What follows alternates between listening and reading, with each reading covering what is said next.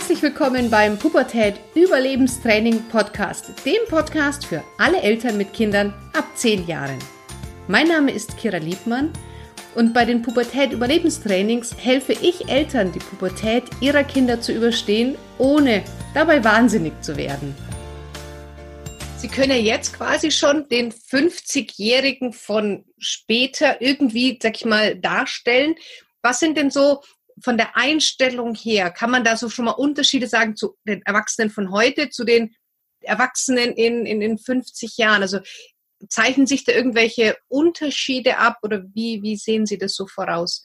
Was jetzt die Einstellung angeht, Achtsamkeit, Körperumgang, Partnerschaft? Mm, also diese Einstellungen modellieren wir anhand ähm, der Werte, die zum Beispiel die Eltern mhm. über ihre Kinder sozusagen als wünschenswert mit in den Raum, in die Szenarien hineingeben. Mhm. Gehen wir mal ins Beispiel, da sagt jemand, die Werte Familie, Konzentration und Leidenschaft für ein Kind. Eine andere Familie würde sagen Authentizität, Ehrlichkeit und Offenheit. Dann beschreiben wir Welten, in denen sich ganz, ganz viel verändert hat und trotzdem auch solche Werte noch mitschwingen, in Anführungszeichen noch, ähm, einfach anders mitschwingen. Eine Familie, die Wichtigkeit von Familie kann auch bedeuten, äh, in so einem Szenario, dass jemand an einem speziesübergreifenden Familienfest sitzt und das richtig doll genießt, weil das sind immer noch Menschen und die lachen auch immer noch zusammen und die sind herzlich miteinander und haben einen Kontakt. Ähm, auch wenn, wenn das erstmal so ungewohnt klingt, diese extremen Komponenten spielen wir trotzdem mit rein, denn wenn ein Wert wie zum Beispiel Familie und das auch konzentriert und leidenschaftlich zu verfolgen, einer ist, den, den jemand miterlebt hat und auch weitertragen möchte, heißt es nicht, dass nur weil die Lebenswelt verändert ist, der Wert als solcher stirbt oder ein ganz neuer wird. Mhm. Es ist einfach sozusagen nur mit der, mit einem anderen Umgebungsfeld beschrieben. Ja. Mhm. Und wie sieht es denn aus mit zum Beispiel Politik, mit Regierungen? Wie, wie, was zeichnet sich denn da in Ihrer Studie ab? Wird das auch irgendwie abgedeckt? Ja, auch das versuchen wir zu modellieren. Es ist komplex und groß. Wir versuchen, wir können nicht alles immer ganz konkret haben. Wir hatten jedoch dieses Jahr auch den Themenschwerpunkt Zukunft von Beziehungen und da modellieren wir auch Systembeziehungen. Ähm, wir machen das jetzt nicht konkret an welche Parteien werden welche Parteiprogramme haben, aber wir beschreiben sowas wie Ausgangspunkt Cambridge Analytica diese die letzten Jahre, die so vorgezeigt haben, ah, wir können sehr zielgenau Menschen ähm, zu Wahl animieren in Echtzeit. Ähm, und wir gehen davon aus, dass die Menschen, die damit jetzt gerade aufwachsen, das wahrscheinlich gar nicht so krass finden wie wir, sondern äh, das auch zurückspielen können und damit umgehen können, dass sie sowas A, entweder austricksen, B, ähm, ziemlich aktiv selber neu gestalten werden, weil, weil, weil ihnen bewusster ist, ähm, in Phase drei, wo das das dritte Mal passiert, wie man damit umgeht. So wie wir uns auch daran gewöhnt haben, große Plakate zu sehen und zu denken, oh, schon wieder dieses Gesicht, ähm, werden die auch lernen, ihre Meinung anhand der Bespielungen, die sie sozusagen bekommen, die ein bisschen manipulativ auf uns jetzt wirken, denen wir eigentlich auch schon in einer anderen analogen Welt ausgesetzt waren und gelernt haben, damit umzugehen. Da, sowas beschreiben wir vor. Und jetzt im neuen Buch ist ein ganz großes Thema, auch äh, in den Medien derzeit groß behandelt, Sozialkreditsysteme in China. Was könnte das in der Zukunft bedeuten, ja. wenn ähm, diese Form, wie es bei uns oft dargestellt wird, der absoluten staatlichen Kontrolle das, dieses Punktesystem ist gemeint in China, was eingeführt werden soll, ne? Mhm. Genau, richtig. Ja, wir haben uns so ein bisschen gefragt, naja, wo ist der Unterschied im Sinne von für denjenigen, der es erlebt, von Geld heute hier in Deutschland. Wenn wir in einer Familie ganz ohne Geld und ohne sozialen Status Anknüpfungspunkt aufwachsen, ist es ganz schön schwer, auch irgendwie seine Nase nach oben zu kriegen, an einem guten Bildungssystem teilzuhaben, in einer guten Versicherung, mit einer sogenannten Chancengleichheit in diese Welt zu starten.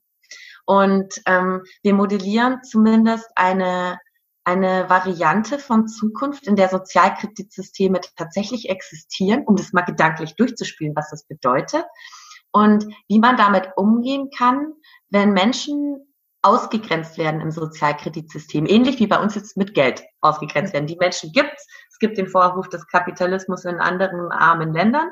Und genau sowas betrachten wir und beschreiben da eine Welt, wo ein junger Mann ein, ein Wettbewerb ausschreibt für Firmen, die sich engagieren, für Menschen, ähm, die ausgegrenzt wurden, die Outsider, die, die schlechte Scores haben. Und die können sich in diesem Unternehmen ähm, wieder einen, einen höheren Score verdienen. Die nehmen sich sozusagen inklusiv solcher Themen an und erlangen dadurch wieder Freiheit. Mhm. Und auch beim Modellieren dieser Zukunft erschien mir das so ähnlich wie bei Corporate Social Responsibility Systemen. Die großen Konzerne haben ein schönes Antlitz, ja, ähm, stiften Geld und sparen Steuern, jetzt mal überzeichnet gesagt. Zugleich gehe ich davon aus, dass diese menschliche Komponente nicht untergehen wird, dass Menschen wahrnehmen können, dass Menschen ausgegrenzt sind, kontrolliert werden und sich immer wieder Schlupfwinkel suchen werden, um miteinander in Verbindung zu treten. Und dass das wichtiger werden könnte, das äh, sehe ich als Ja an. Ich glaube, es ist in unserer Zeit wichtiger, weil wir so Technologie, wie soll ich sagen, fast verblindet sind, weil es für uns so neu ist. Ich gehe davon aus, dass es für die jüngeren Generationen nicht mehr so ein großes Ding sein wird, weil das für die nicht so ein Schocker ist, dass ja. wir die ganze Zeit digital unterwegs sind und die total entspannt damit kommen. Da gibt es dann wieder neue Sachen. Ich mhm. denke aber, der, der menschzentrierte soziale Aspekt, das sieht man sogar jetzt schon in etwas jüngeren Generationen, dass der wieder ganz schön deutlich in den Vordergrund rückt. Mhm. Wie sehen Sie das Modell Schule und Bildungssystem? Weil das ist ja so ein ganz heiß diskutiertes Eisen momentan. Ja, stimmt. Da wird gerade richtig viel drauf rumgehackt und wir haben auch alle überlegt und können sprechen und rechnen. ja. Ähm, ja, also in der näheren Zukunft hören wir sehr genau auch den Eltern zu, was die jetzt gerade für ihre Studienteilnehmer sich wünschen und hören heraus, dass, dass die Frustration derzeit auf Schulsysteme sehr groß ist im Sinne von, wir erzeugen mit unserer Gesellschaft Mittelmäßigkeit, ausführende Sklaven, die nur auswendig lernen. In meinen Augen wird übersehen, dass eigentlich schon ganz schön viel am Rande dessen passiert und dass auch ähm, ja begonnen wird, Dinge zu fördern, die die Gesellschaft gerade einfordert. Und ich glaube, das wird sich verstärken im Sinne von Lernen von verschiedenen Denkstilen. Also das ist eigentlich in der Schule ein bisschen zu systematisch auch in meinen Augen verankert wie Kunst, Sport, Musik als mhm. Fach. Generell trotz dessen ähm, nonverbale Vorstellungskräfte zu fördern in musikalischen Räumen, in künstlerischen Räumen, in schöpferischen Räumen generell oder in äh, binären Räumen, je nachdem, was da gemacht wird, zu fördern, halte ich für ziemlich realistisch und das beschreiben wir auch in unseren Zukunftsszenarien, in welcher Form diese Institutionen so bleiben. Das wird stark in Frage gestellt. Ähm, wir beschreiben auch vielmehr, dass jetzt nicht der klassische Lehrer Lehrer ist, sondern dass man sich eigentlich weltweit Menschen sucht, die einfach auch schon was machen, die im Berufsleben stehen beispielsweise und dann ihr Wissen sehr praktisch mit den jüngeren Menschen teilen und auch sehr praktisch auch testen lassen und mit denen kurz mal zusammenarbeiten und denen Verantwortung für ein kleines Projekt zu schreiben und diese jüngeren Menschen lernen, äh, Fehler zu machen, dass es okay ist, wenn man was gegen die Wand fährt. Dann macht man mit einem neuen, anderen kleinen Budget etwas Neues. Also sie lernen zum Beispiel mit Budgetverantwortung kleine Projekte zu fahren, Eigenständigkeit zu haben, Teams zu bilden, wo sie nicht nach Lehrplan sozusagen lernen und abgefragt werden, sondern sich selber auch Wissen aneignen müssen, Fehler machen müssen und dann, ah, hier ist eine Frage, die dabei entsteht, die kann ich jetzt nicht so direkt im. Buch nachlesen, wo man lernt, okay, dafür muss ich ein paar Menschen fragen, dafür muss ich ein paar Rollenspiele spielen, dafür muss ich ähm, üben, praktisch üben. Was natürlich dann sich auch auf die Motivation und das Wissensdurst einer ganzen Generation auswirken wird, wenn, wenn da ganz andere, ja, schöpferische Kräfte frei werden als heute. Ja, ja genau. Äh, wahnsinnig spannend. Ähm, eine Frage hätte ich noch und zwar zu dem, wie modellieren Sie sowas wie Gefängnis, Kriminalität, Rechtsprechung? Bilden Sie das auch irgendwie ab, wie das sein könnte? Also Kriminalität haben wir jetzt noch nicht so beleuchtet. Also ich habe ähm, bei Zukunft von Beziehungen haben wir zumindest eine Angst, die oft mit äh, Datenüberwachung und mhm. Gehirn auslösen können, ähm, einen Schlag zurück in die Vergangenheit zum Andocken gemacht. Wir kennen ja alle den Lügendetektor. So. Der wird auch eingesetzt, möglicherweise vom FBI und so weiter. Und so ähnlich könnte es ja auch sein, wenn jemand die ganze Zeit bei Open Data einsehen kann, was man eigentlich schon denkt, bevor man es gesagt hat. Weil er mhm. nämlich lesen kann, wer man ist. So, was, was heißt das? Das ist jetzt noch keine Kriminalität, aber vielleicht hat man ja Gedanken, die im Sozialkreditsystem nicht so willkommen sind und ab dem Moment ist man plötzlich kriminell.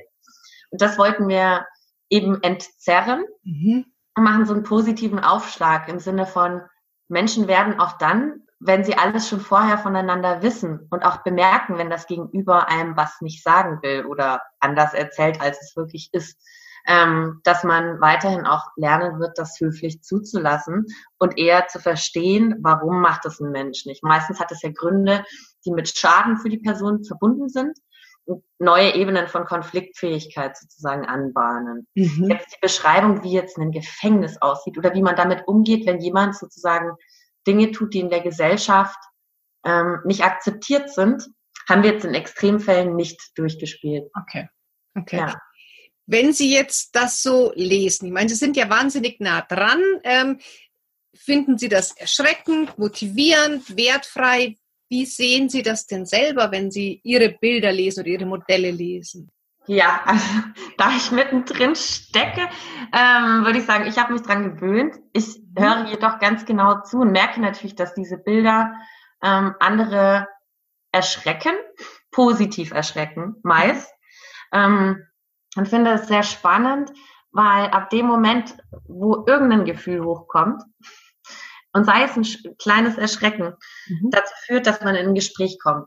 Mhm. Und diese aktivierende Komponente, die spüre ich bei mir selbst auch noch immer, wenn ich sozusagen ins Gespräch über die Szenarien, obwohl ich sie alle kenne, mhm. gerate, weil die fußen ja auf diesen Expertenthesen und ich habe mit den meisten Experten gesprochen, die mir diese Antworten gegeben haben.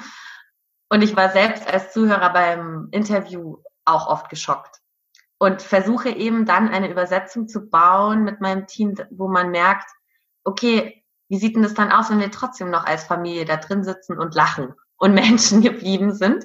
Dieses Bild muss man ja irgendwie darauf dann entwickeln.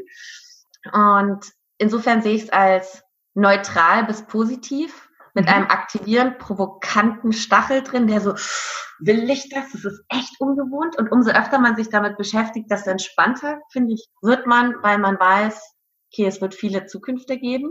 Und die Dosis, wie ich das selber erleben will, liegt wahrscheinlich genau wie in der Gegenwart auch in der Entscheidung der Person, die das erleben wird. Ja, ich finde es aber ganz toll, dass es solche Studien wie Ihre gibt, weil dann kann ich natürlich mir auch heute schon überlegen, was kann ich heute vielleicht schon mal ein bisschen ändern, um da auch vorbereitet zu sein, um da mitzugehen? Welche Glaubenssätze habe ich, die mich vielleicht total auch zurückhalten, gerade den technologischen Fortschritt mitzumachen? Also es regt viel zum Nachdenken an und holt einmal so ein bisschen aus dieser bequemen Haltung raus. Das finde ich ja wahnsinnig wichtig, weil das brauchen wir, um uns dann damit auseinandersetzen zu können. Das ist ja wahrscheinlich einmalig, dass wir überhaupt jetzt in dem Luxus sind, uns damit beschäftigen zu können, wie schaut die Zukunft aus. Früher waren wir bloß damit beschäftigt zu überleben ja. und 30 oder 50 zu werden. Und jetzt geht es darum, bin ich mit 100 noch so fit wie heute. Ja, und wo kommt dann das Essen her und kümmert ja. sich dann jemand um mich und so weiter, genau. Ja. Absolut. Und das, das, also bei mir kommen dann ganz viele Fragen, wie ist es mit der Rente, mit dem Arbeiten, wie schaut das Arbeiten denn später aus? Also es, wie Sie schon sagen, das regt unglaublich viele Gedanken an und auch, ich glaube, Dialoge tatsächlich. Ja, genau. Was hat Sie denn dazu getrieben, diese Studie ins Leben zu rufen? Also, was ist denn so Ihr Antrieb dahinter gewesen, diese Studie jetzt wahrscheinlich über einen langen Zeitraum hinweg zu begleiten? So, da muss ich so erzählen, ich kam eigentlich aus der akademischen Welt gerade, so aus der Forschung von Robotik und Rehabilitation und hatte Lust, einen Ausflug in eine andere Welt zu machen, außerhalb der akademischen Welt. Und ähm, bewarb mich weil für mich das ähm, in der akademischen Welt oftmals das Gedankengut eher so ist, wie macht man Technik- und Risikofolgenabschätzung? Und ich habe nach einem positiven Wendewort gesucht. Und das positive Wendewort davon ist Zukunftsforschung. Kann, beide beschäftigen sich mit möglichen Entwicklungslinien. Die einen versuchen Risiken zu mindern, die anderen versuchen Optionsräume zu beschreiben. Mhm. Ja, da gibt es so Zwei Linien. So, und dann kam ich eben bei To Be Ahead an und es gab diese Idee, eine rohe Idee, die unser Chairman Sven Gaborjanski hatte. Der hatte in dem Jahr auch ein Kind bekommen, das auch Studienteilnehmer ist. Mhm. Ja, also er kann das nicht machen, er wäre betroffen, aber zehn Kinder, 100 Jahre, wie macht man das? Machen Sie mal.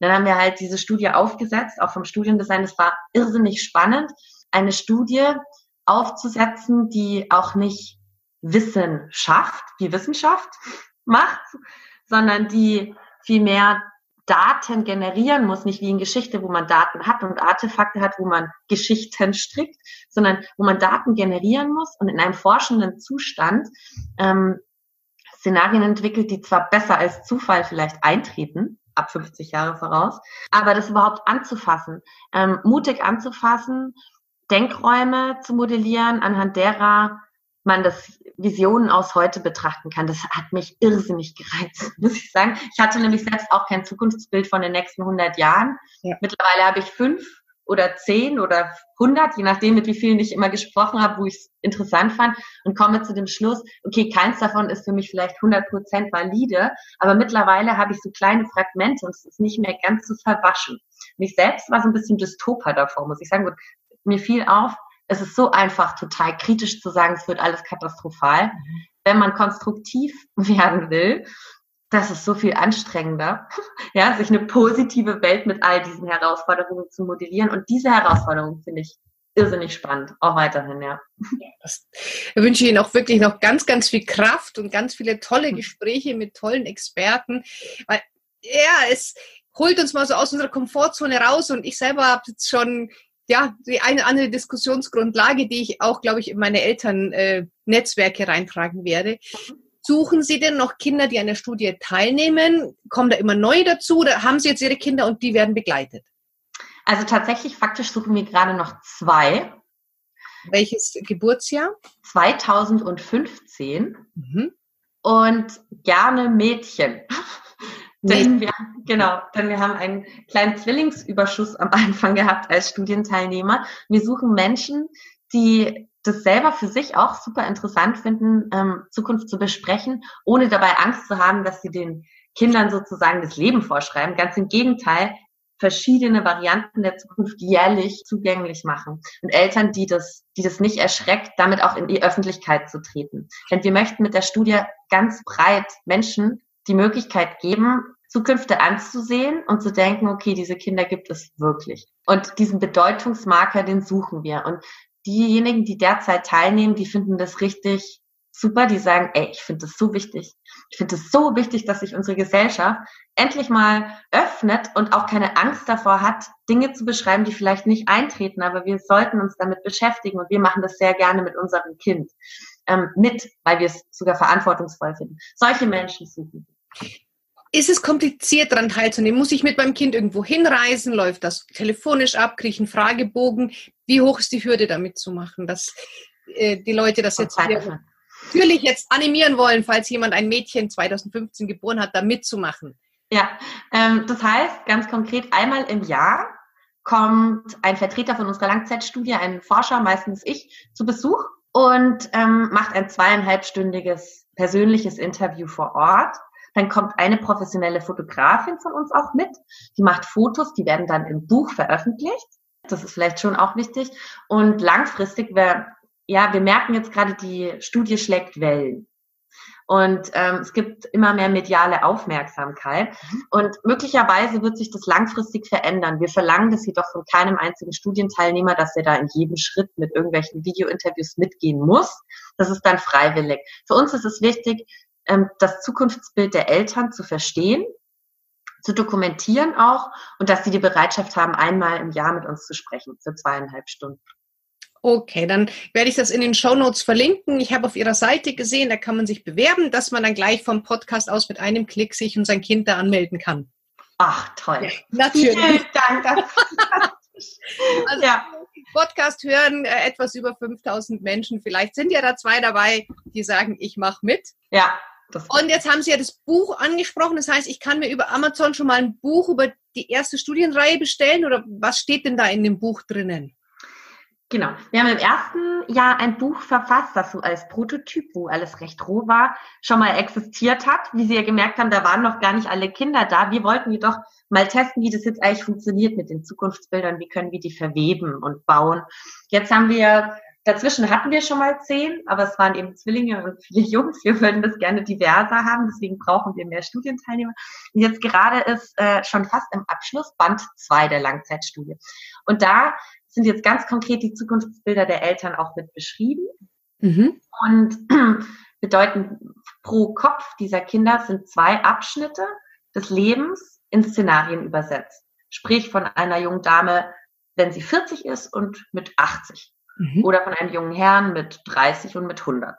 Und ähm, der Schwerpunkt dieses Buches ist die Zukunft von Beziehungen.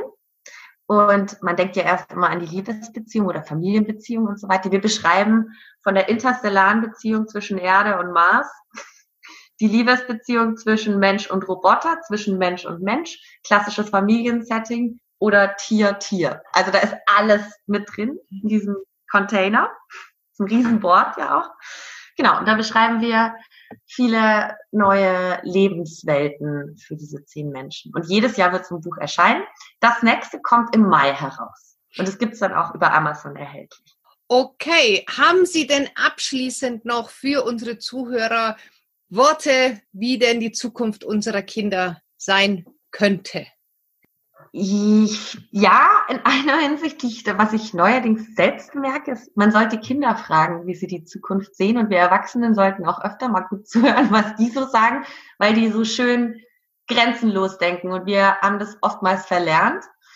Und in diesem Sinne denke ich, sowohl ganz alten Menschen zuhören und ganz jungen und den Menschen, die sonst nicht mehr so laut sind, die gerade nicht so diese Zukunft formen im Sinne von, die haben Macht.